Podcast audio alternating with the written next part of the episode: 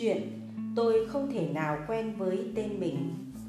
Lena Kravchenko 7 tuổi, Hiện là kế toán viên. Dĩ nhiên tôi chẳng biết gì về cái chết, Không ai kịp giải thích gì thì tôi đã gặp nó ngay. Khi súng tiểu liên từ máy bay nã xuống, Bạn có cảm tưởng như tất cả đạn đạn đều đổ dồn về mình. Và tôi đã cầu xin, Mẹ ơi, hãy che chở cho con. Bà nằm che người tôi khi đó tôi chẳng nghe, thấy hay nghe gì cả. Khủng khiếp nhất là mất mẹ. Tôi đã từng thấy một người đàn bà bị giết chết Trong khi đứa con vẫn còn bú mẹ. Rõ ràng là bà bị giết chỉ chừng một phút trước Thậm chí đứa bé còn không khóc Và tôi ngồi ngay cạnh họ. Phải chi tôi không mất mẹ Mẹ luôn nắm tay tôi và xoa đầu an ủi. Mọi thứ rồi sẽ tốt đẹp Mọi thứ rồi sẽ tốt đẹp rồi tôi nhớ mẹ con tôi ngồi trên một chiếc xe nào đó, Nơi người ta đội lên đầu trẻ con những chiếc xô. Tôi không nghe thấy tiếng mẹ. Sau đó tôi nhớ lại người ta lùa chúng tôi vào một đoàn người. Ở đó họ bắt mẹ tôi đi. Tôi chụp lấy tay mẹ, Bám chặt lấy váy mẹ. Chiếc váy không dành cho chiến tranh. Đó là chiếc váy hội hè của mẹ. Chiếc váy đẹp nhất. Tôi không thả tay ra, Tôi khóc. Đầu tiên tên phát xít đánh tôi bằng báng súng. Và khi tôi ngã xuống đất, Hắn đạp giày lên người tôi. Một người phụ nữ nào đó đỡ tôi dậy. Và rồi vì sao đó mà tôi ở cùng bà trên một đoàn tàu đang chạy. Nó đi về đâu? Người phụ nữ đó gọi tôi là Agnieszka. Nhưng tôi nghĩ là tên tôi khác cơ. Hình như tên tôi không phải như vậy, Nhưng tên là gì thì tôi quên mất rồi. Vì sợ, Vì nỗi sợ người ta bắt mất mẹ đi tôi đi về đâu? Qua những cuộc trò chuyện của người lớn, tôi hiểu người ta đang đưa chúng tôi sang đức. Tôi nhớ lúc đó tôi đã nghĩ, người đức cần gì ở một đứa bé như tôi? Tôi sẽ làm gì ở đó? Khi trời dần tối, người đàn bà gọi tôi ra cửa và đẩy tôi ra khỏi toa. Chạy đi cháu, có thể cháu sẽ được cứu. Tôi rơi xuống một cái rãnh nào đó, rồi thiếp đi. Lạnh lắm, nhưng tôi mơ thấy mẹ quấn tôi trong cái gì thật ấm áp và nói những lời âu yếm.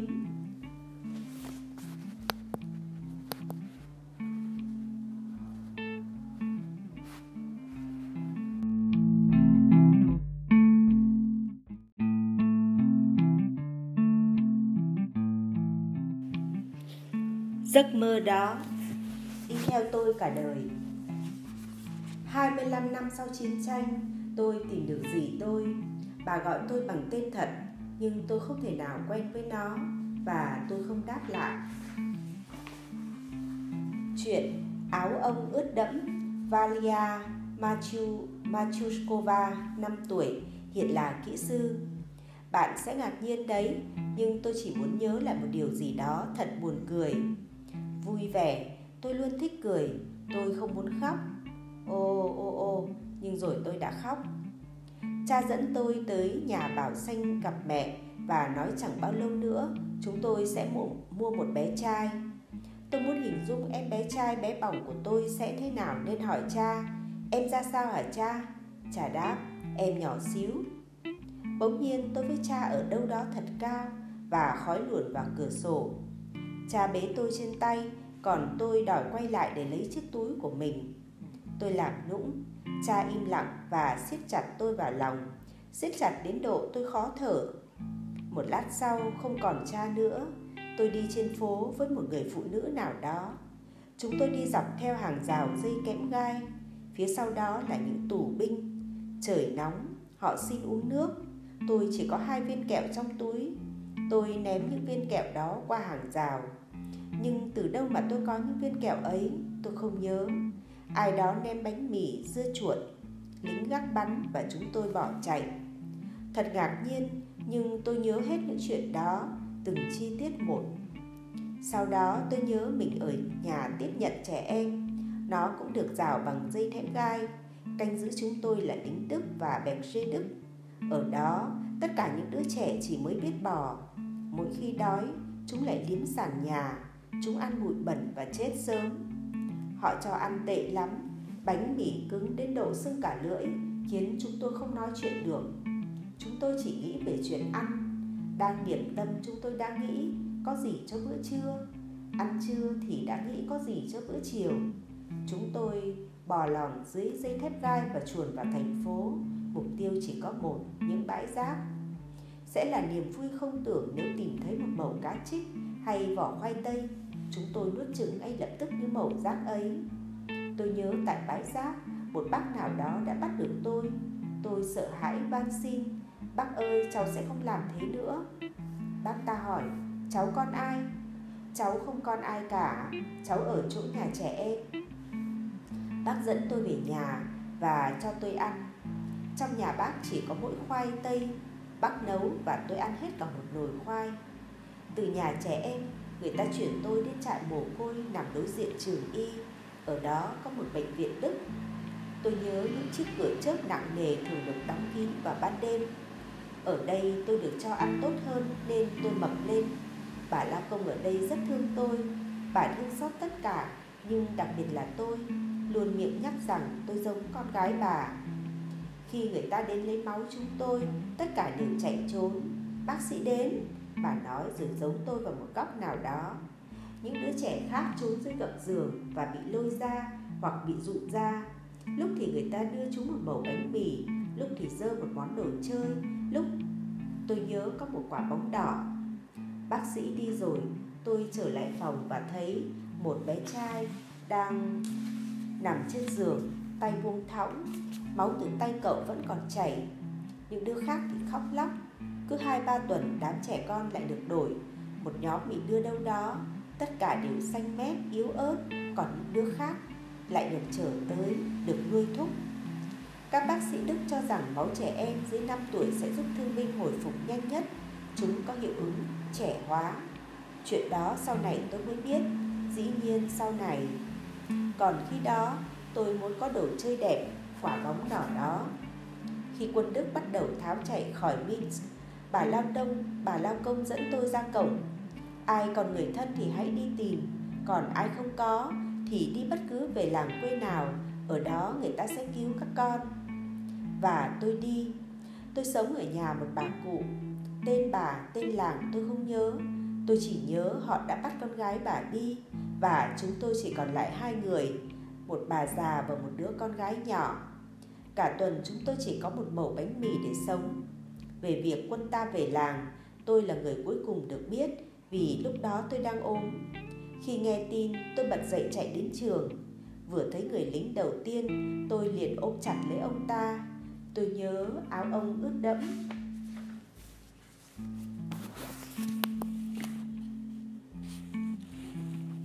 chuyện như thể bà đã cứu mạng con gái ông ta Kenya Zavonye 7 tuổi hiện là điều phối đội điều phối điều phối viên phát thanh. Tôi giữ được gì nhiều nhất trong ký ức từ những ngày ấy? Tôi nhớ chúng bắt cha tôi. Lúc ấy ông mặc áo bông, mặt ông thì tôi không nhớ. Nó hoàn toàn biến mất khỏi ký ức của tôi. Tôi nhớ đôi tay ông. Bọn đức đã cột chúng bằng dây thừng, cánh tay của ba. Nhưng dù cố cách mấy, tôi cũng không nhớ nổi ai đến bắt ông. Chúng có vài người. Mẹ không khóc cả ngày mẹ đứng bên cửa sổ. Người ta bắt ba, còn mẹ tôi thì bị đưa về khu ghetto và bắt đầu sống sau hàng rào dây kẽm gai. Nhà chúng tôi nằm bên đường, mỗi ngày những chiếc gậy ném vào sân nhà chúng tôi. Tôi thấy một tên đức ngay cạnh cổng cổng rào nhà chúng tôi. Mỗi khi giải nhóm nào đi bắn, hắn đều đánh họ bằng chiếc gậy này. Khi gậy gãy, hắn ném ra sau lưng vào sân nhà chúng tôi tôi buồn nhìn muốn nhìn thấy mặt hắn chứ không phải từ sau lưng. Và có lần đã thấy một gã nhỏ con đầu hói. Hắn ỉ ảnh và thở hồng hồng trí tưởng tượng của trẻ con của tôi không khỏi bị chấn động vì hóa ra hắn lại bình thường như thế. Chúng tôi tìm thấy bà bị giết trong căn hộ của mình. Chúng tôi chôn bà. Bà thông thái và vui vẻ của chúng tôi, người yêu nhạc Đức, văn học Đức. Có lần khi mẹ đi đổi lấy đồ thực phẩm, khu ghetto bắt đầu bị bố giáp. Bình thường chúng tôi trốn ở hầm chứa, còn lần này chúng tôi lên cả lên mắc gác mái. Nó đã bị hỏng một bên và điều đó đã cứu sống chúng tôi. Bọn Đức lấy lưỡi lê thọc lên trần nhà, nhưng chúng không leo lên gác mái vì nó đã bị hỏng. Còn dưới hầm thì chúng ném lựu đạn. Cuộc bố giáp kéo dài tận 3 ngày. Ba ngày chúng tôi ngồi trên gác mái, không có mẹ bên cạnh. Chúng tôi chỉ nghĩ về mẹ. Khi cuộc bố giáp đã xong, chúng tôi đứng bên cửa đợi. Bà còn sống hay không? Bỗng nhiên từ ngoài ngõ, người hàng xóm cũ của chúng tôi xuất hiện. Ông đi ngang qua nhà mà không dừng lại, nhưng chúng tôi kịp nghe thấy ông nói mẹ các cháu còn sống. Khi mẹ trở về, ba đứa chúng tôi chỉ đứng và nhìn mẹ, không đứa nào khóc, không còn nước mắt, chỉ có sự yên bình nào đó. Thậm chí chúng tôi còn không thấy đói. Lần nọ, chúng tôi đang đứng cùng mẹ bên rào kém gai thì một người phụ nữ xinh đẹp đi ngang qua. Bà dừng cạnh chúng tôi ở phía bên kia rào và nói với mẹ, thật tội nghiệp chị và các cháu. Mẹ đáp lời bà, nếu bà xót thương, hãy đưa con gái tôi về ở với bà. Được, người đàn bà nghĩ ngợi. những chuyện sau đó tiếp theo họ thì thầm. Ngày hôm sau, mẹ dẫn tôi ra cửa khu ghetto. Kinishka, con đưa xe đẩy với búp bê đến chỗ gì Marusha đi. Đó là người hàng xóm của chúng tôi. Tôi nhớ lúc đó tôi mặc gì? Chiếc áo cánh xanh, bên ngoài khoác áo len với những chóp tròn trắng tinh. Tất cả những gì tốt đẹp nhất, hội hè nhất.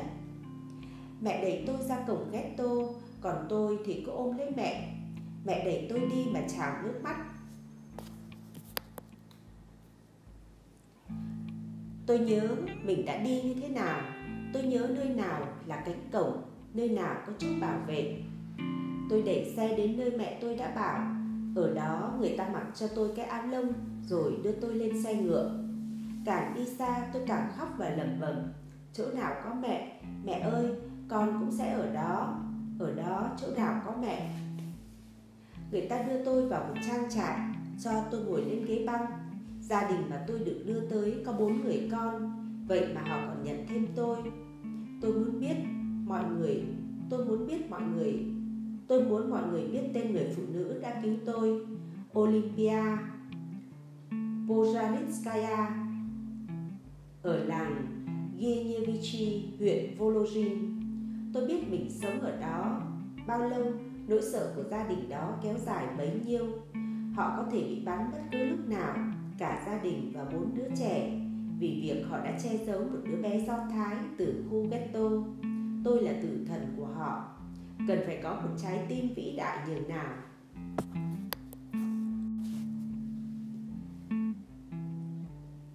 Một trái tim vượt sức con người. Mỗi khi quân Đức xuất hiện, họ liền giấu tôi đi đâu đó, dừng ngay bên cạnh, dừng đã cứu chúng tôi. Người đàn bà ấy thương những đứa con của mình và tôi như nhau, nếu có gì cần phân phát, bà phát cho tất cả. Nếu âu yếm, bà âu yếm tất cả. Tôi gọi bà là má. Ở đâu đó tôi có mẹ, còn ở đây tôi có má. Khi xe tăng tiến tới gần trang trại, tôi đang chăn bò. Vừa thấy xe tăng tôi liền ẩm đất. Tôi không tin đó là xe tăng của ta, nhưng khi nhận ra những ngôi sao đỏ, tôi chạy ra đường từ chiếc xe tăng đầu tiên, một người lính nhảy xuống, chụp lấy tôi, dơ cao thật cao. Lúc đó, má cũng chạy ra và bà hạnh phúc và đẹp làm sao vì muốn chia sẻ điều gì đó tốt đẹp. Nên bà kể rằng mình cũng đã góp phần cho chiến thắng này và bà kể đã cứu tôi một bé gái do thái trong trại tập trung. Khi đó người lính đã siết tôi vào lòng. Tôi gầy gò giúp dưới cánh tay ông và ông ôm cả và ông ôm cả má với mặt, với vẻ mặt như thể bà đã cứu mạng con gái ông. Người lính nói gia đình ông đã chết hết. Và khi nào chiến tranh chấm dứt, ông sẽ trở lại đưa tôi về Moscow. Nhưng tôi không chịu, dù tôi không biết mẹ tôi còn sống hay không. Những người khác cũng chạy tới, họ ôm lấy tôi. Tất cả đều kể họ đã đoán là trong trang trại có dấu người nào đó sau đó, mẹ tôi đến đón tôi, bà bước vào sân và trước mặt người phụ nữ cùng các con. Trước trước mặt người phụ nữ ấy cùng các con của bà, mẹ tôi quỳ xuống. Chuyện đồng đội bế tôi trên tay, cả người tôi bị đánh nhử từ từ gót chân tới đỉnh đầu. Volodia Ampilobov 10 tuổi, hiện là thợ nguội Tôi 10 tuổi, vừa đúng 10 tuổi và chiến tranh. Cái từ xúc sinh đó, chiến tranh. Bọn con trai chúng tôi đang chơi trò hất gậy trong sân thì một chiếc xe lớn chở tới. Bọn lính Đức nhảy xuống, bắt chúng tôi ném lên vùng xe có phủ bạt. Chúng chở tôi ra, chúng chở chúng tôi ra ga. Xe chiếc xe lại gần một toa tàu rồi ném chúng tôi như ném những chiếc bao tải lên toa, lên dơm. Toa tàu đông đến độ chúng tôi hầu như chỉ có thể đứng, không có người lớn, chỉ có trẻ con và thiếu niên. Hai ngày, hai đêm, chúng chở chúng tôi trong những toa tàu đóng kín. Không ai thấy gì, chỉ nghe những tiếng bánh xe chạy rầm rầm trên đường dây. Ban ngày, ánh sáng còn len lỏi qua những khe hở. Khi đêm xuống, mọi thứ thật đáng sợ, đến độ tất cả đều khóc. Chúng tôi bị chở đi đâu đó xa lắm, cha mẹ không hề biết chúng tôi ở đâu. Đến ngày thứ ba thì cửa toa mở ra, một tên lính ném mấy ổ bánh mì vào. Những ai ngồi gần kịp chụp lấy thì chỉ một giây sau chúng đã nuốt sạch, đã nuốt sạch chúng. Tôi ở tít bên trong nên chỉ kịp ngửi thấy mùi bánh mì khi ai đó kêu lên bánh mì là mùi bánh mì. Tôi không nhớ chúng tôi đã đi bao nhiêu ngày đường. Tôi cũng không thể thở bởi tất cả vệ sinh luôn trong toa, cả đại tiện lẫn tiểu tiện. Đoàn tàu bị đánh bom, toa tàu bật nóc. Tôi không chỉ có một mình, bị bắt tôi cùng tôi còn có thằng bạn Grishka cũng 10 tuổi như tôi. Trước chiến tranh chúng tôi học cùng lớp từ những phút đầu tiên bị đánh bom, chúng tôi luôn bám vào nhau để không bị lạc. Khi nóc tàu bị bật, chúng tôi quyết định leo lên trên, nhảy ra khỏi toa và chạy. Chạy, chúng tôi biết mình sẽ trở về hướng Tây. Sao? Chúng tôi biết rõ mình bị trở về hướng Tây sang nước Đức. Trong rừng rất tối, chúng tôi quay đầu nhìn lại.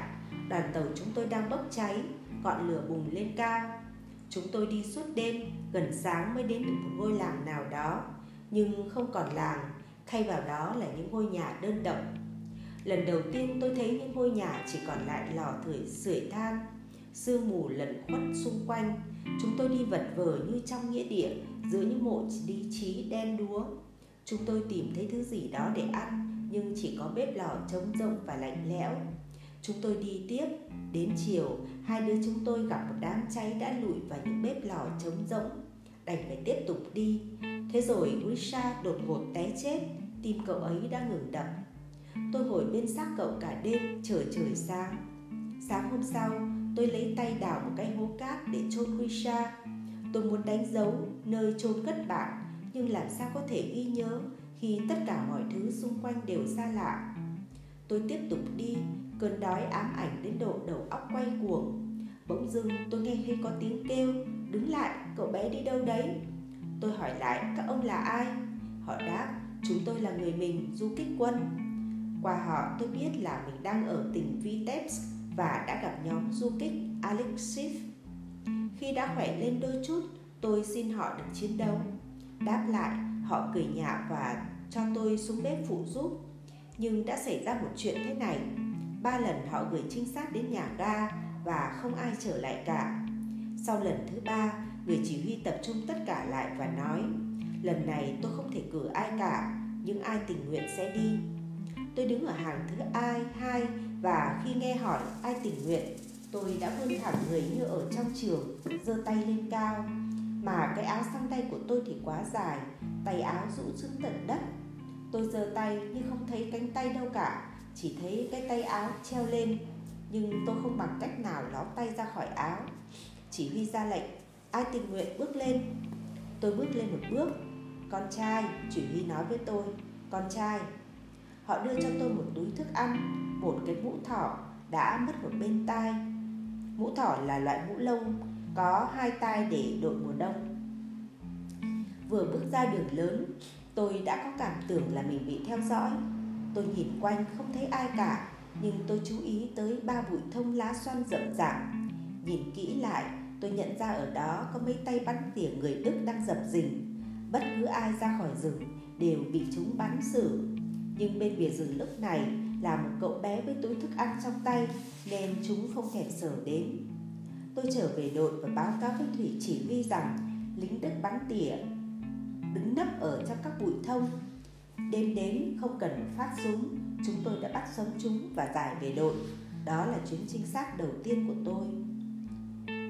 Cuối năm 43, tôi bị quân SS bắt tại làng Starie Chernivtsi của huyện Bieshkovitsky.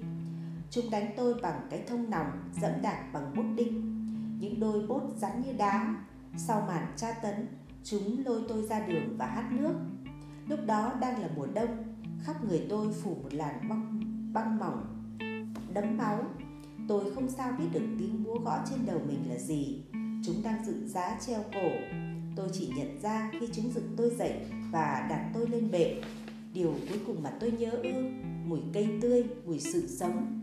Cái thòng lọng siết chặt lại, nhưng quân du kích đã kịp giật ra.